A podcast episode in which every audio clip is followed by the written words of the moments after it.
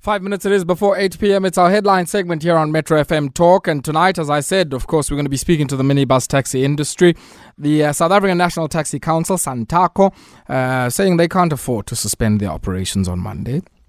Um, because they've been hard hit by the pandemic, by the July 2021 riots, by the flooding, and so many other issues. And uh, yeah, this they were saying in response to the, um, I guess, uh, question of whether or not they would be in support uh, of the national shutdown being led by the EFF on Monday by the withdrawal of their services and the labor of many of the drivers who provide that services, Noq Marshall and many others. Uh, in the minibus taxi ecosystem. Joined on the line now to talk about this by Tumisho Molelekwa. He speaks on behalf of Santaco. Tumisho, good evening, my brother. Welcome. Uh, good evening. Uh, thank you for the opportunity. It's actually Thabisho, uh, not Tumisho. Thabisho Molelekwa, ne? Yes, sir. Yes, sir. Thank you very much, Thabisho. Thabisho, maybe just um, let's talk briefly.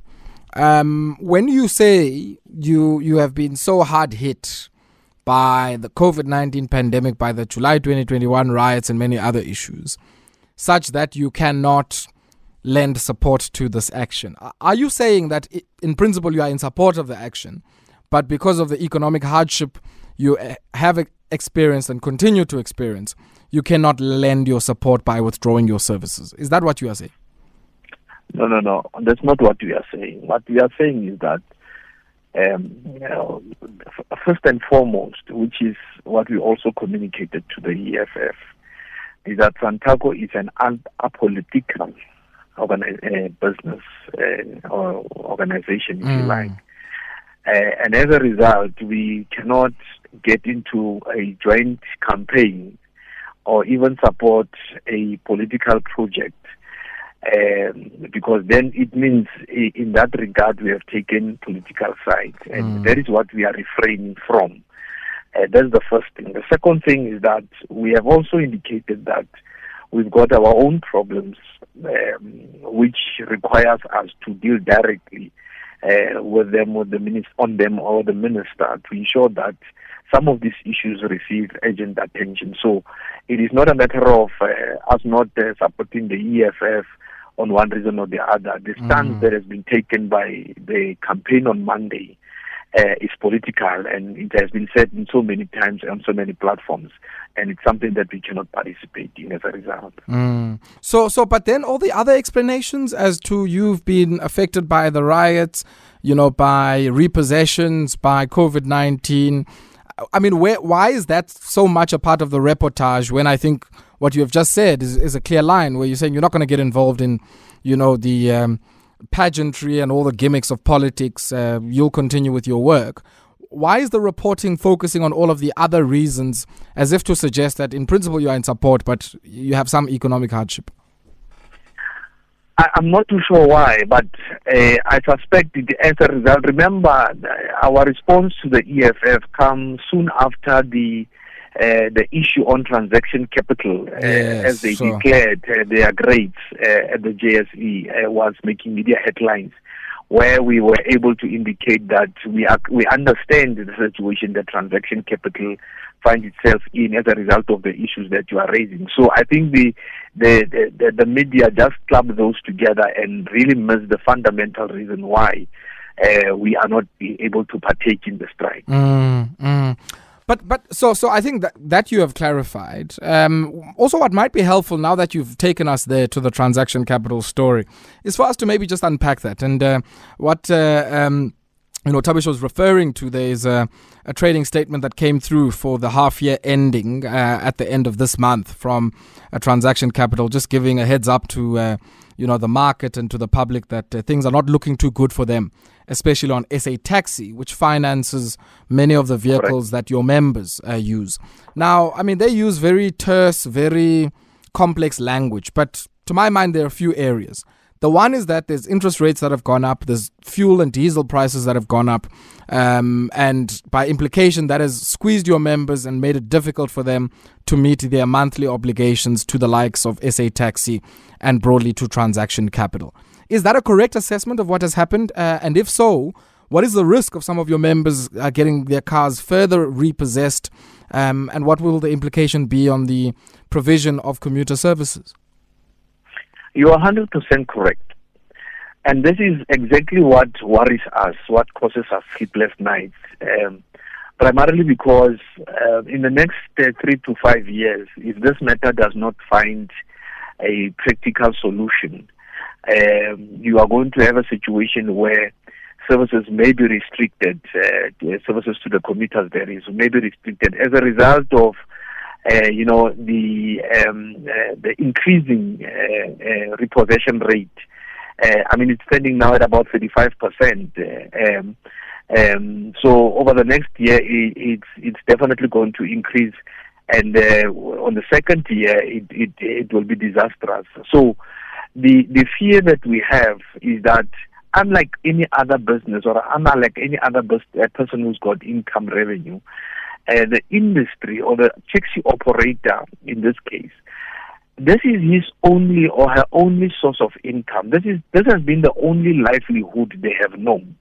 So if this guy loses business, it means there's another pressure on the unemployment uh, in as far as in as far as the economy is concerned is another burden to the economy. So mm. we cannot afford that because um, it is already painful that you know, um, among others, we're not receiving subsidy, and government is really slow on that end, uh, and and and which is why government can be able to intervene at least as a start to save the issue of. Uh, um, you know the repossession rate, which is generally as a result of.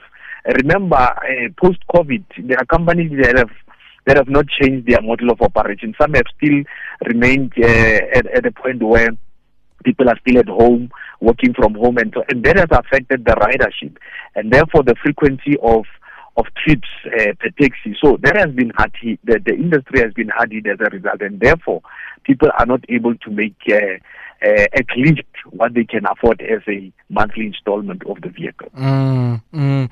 And and I guess I assume you have seen this now in relation to some of your members. As a result, I mean, what what are you saying must happen? Um, are you making a case for? You know, more staggered, you know, increases in interest rates. Uh, the central bank. Are you making a case for a review of how fuel prices are determined um, in response to all of this hardship you are explaining? Um, yeah, what are you saying? What are you saying must happen? Uh, true. Uh, one of the issues that we are uh, debating very strongly, even with the former minister, was that there's a need for government to review uh, its, its uh, fuel levy, given that uh, the industry contributes a minimum of about 1.5 billion. So we we we 1.5 billion to, to to what? To, to towards the fuel levy. Oh yeah. Okay. All right. Yes.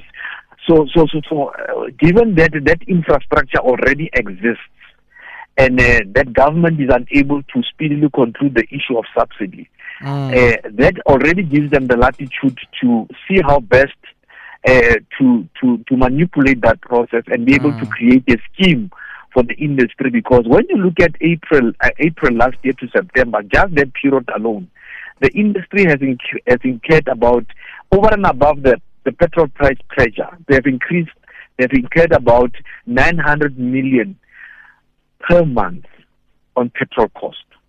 And despite the fact that there has been reductions, it is maybe perhaps you as a motorist that have really found relief. But for the industry, that 900 million that has been added when the, year began last year has not really been tempered with. Therefore, the industry continues to have that pressure. So every time there's an increase, is on top of the pressure that already exists. Mm-hmm.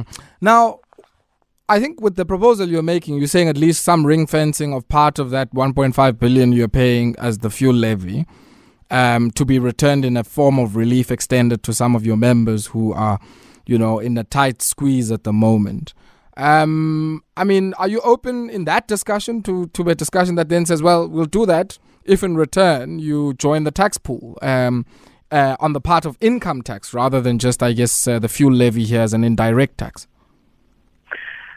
In fact, we last year we, we, we had a, a meeting with um, uh, SARS, uh, the leadership of SARS, mm.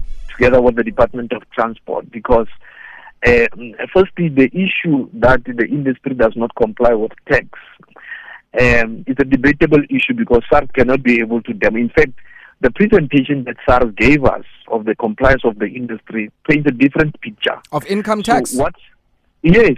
Of that, so Yes. income tax. Okay.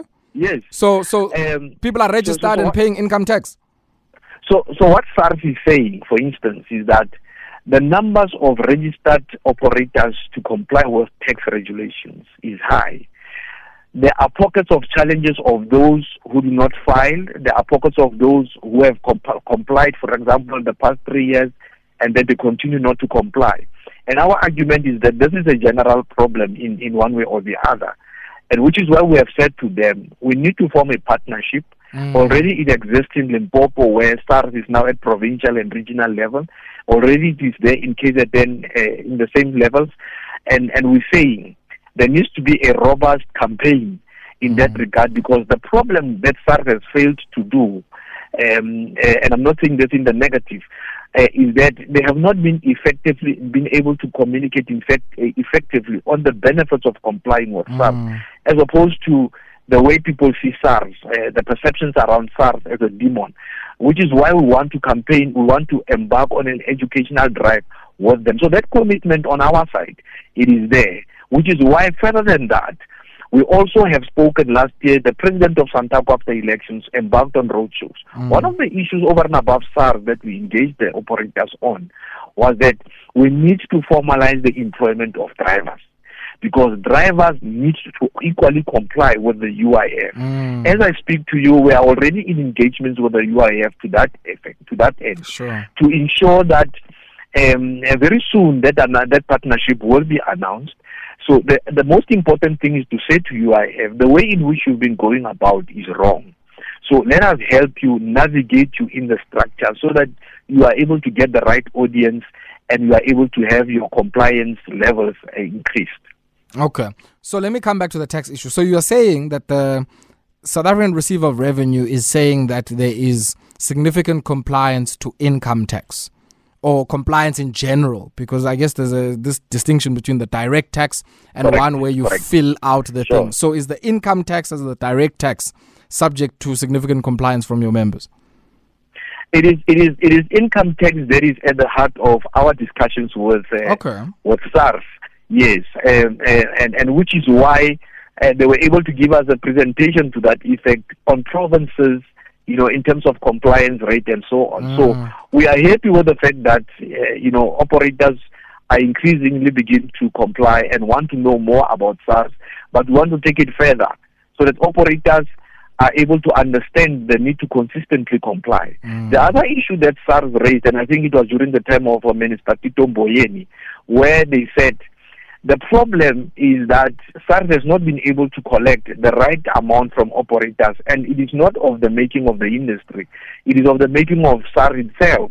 So that model is also being worked on to ensure that they're able to correct the right to collect the right amounts uh, in terms of compliance. Okay. The other issue that is a challenge that we have with SARS, which we have raised with them, is the issue that um, um, remember when you cannot have an operating license if you do not have a, a clearance, clearance tax certificate, and, and and SARS sees that as only what they call partially non compliant if you have that. So that is the part that we want to take SARS on an educational drive to our members on because uh, we were quite confused that uh, that is the definition of SARS in as far as the industry is Sure. concerned. Okay. Hold the line there for me just for a second. I've got a voice note from one of our listeners. Take a listen to this. Good evening. Good evening, Aya. This is Tabiso from Pretoria. Uh, just listening to the gentleman and just speaking about the hardships that Sure. the taxi uh, industry has faced, you know, since the lockdown began with the rising fuel prices and everything. Uh, I disagree with the sentiments where he says that they do not receive any subsidies from the government. Uh, my personal opinion is that this sector should not receive any subsidy from the state. In fact, in order for the state to be subsidized, they should actually also come to the party in terms of to be legalized and, and, and there should be legislation within the taxi industry because the amount of hardships and distress that that they cause to to their customers and fellow South Africans is second it's very very very outrageous and it's second to none. I don't think in any other country such behavior would be acceptable. I mean, you've got in certain parts of the country where the taxi drivers are stopping private vehicles and telling them that you're not allowed to to transport uh, more than three people in the vehicle, and yet they're the first to, to cry foul when things do not go in their favor. So I'm I'm hugely in favor in terms of just coming down on this sector and trying to find a way to maintain it. Because I mean, you even look at Min- uh, Minister Peggy over the weekend was I think he stopped a motorist complaining about drinking and driving. But I mean, the provision of public transport from the state side is very dismal. I mean, if you just think about it in terms of if you don't use an Uber or taxi, in most areas they don't. The bus doesn't come in that area. So we really, really need to mm. uh, clamp down on the taxi industry and, and introduce more public transport that will uh, protect the customers and just other motorists on the road. Thank you. And Mr. Ayabonga, we hope you create a podcast soon because we've been seeing the rumors circulating. I don't know if I'm late on the train or not, but hey, I wish you all the best, my brother. Thank you. Yeah, yeah, yeah, yeah, yeah, yeah. Let me come back to what you were saying. I'll come back to, to, to the latter part. Uh, look, I mean, I think that's why I was asking the question, which is surely a discussion around relief from a state, right? If you are a relatively informal sector. And I think, you know, I still need to better understand what was meant by this issue of tax compliance, because my, my understanding is that there are particular forms of taxation that, um, you know, the kind of informality. Of course, it's quite formal because very organized, but the type of informality that one would find in the taxi industry would mean certain tax forms are not covered. So that fellow, for instance, he makes an example of who ha- operates 100 taxis. I'm not sure if he would be paying value added tax just based on, I would assume, with 100 taxis, you're turning over more than a million rand per annum. So, so there's those questions. And when I say that, I don't say it to suggest that the best form is typical formality um, for the minibus taxi industry. I think these are complicated debates. So the subsidy itself will have to come with certain concessions from the industry. Some of those concessions might be in relation to questions of some semblance of formality. Uh, and in some cases, you know, the concessions might be on even similarly issues of safety, issues of the recapitalization of the fleets, which has certainly been a part of the uh, state response to the minibus taxi industry in the post apartheid period.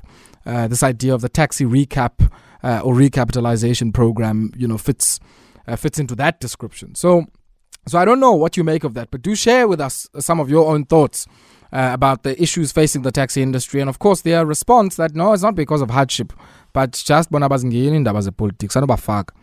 Uh, yeah, I find that one very, very interesting. And uh, to your latter comment, my brother, um, yeah, I'm not going to respond to uh, what is in the rumor mill. Um, I, you know, I think to respond would be above my pay grade. So let's allow, let's allow the South Afrikaanse Aidside Corporatie uh, to come and uh, and respond. You know, uh, Helmut Mar Praat, not not me, not me. So let's uh, let's hear what uh, Abaqeshi say in relation to uh, what you are saying. Uh, you've been seeing, and I think what many uh, of uh, the Metro FM Talk faithful have been seeing on the, the social media, from the tabloids and Yonga Londo, and yeah, yeah. Look, I mean, let's allow abaphathi bendawo to respond. Uh, you know, unikwe iqonga ngathi, you know, um, uh, ingathi kwamalume you know? Uh andihlelanga kwambongwe apho ngumalume wam who will say no you know what? Uh, uh, this or the other. No no no guys. That's not where we are. Uh, so uh, we must allow the processes to unfold and i think uh, when the uh, uh, broadcasting corporation is in a position to make a on this issue they will certainly do so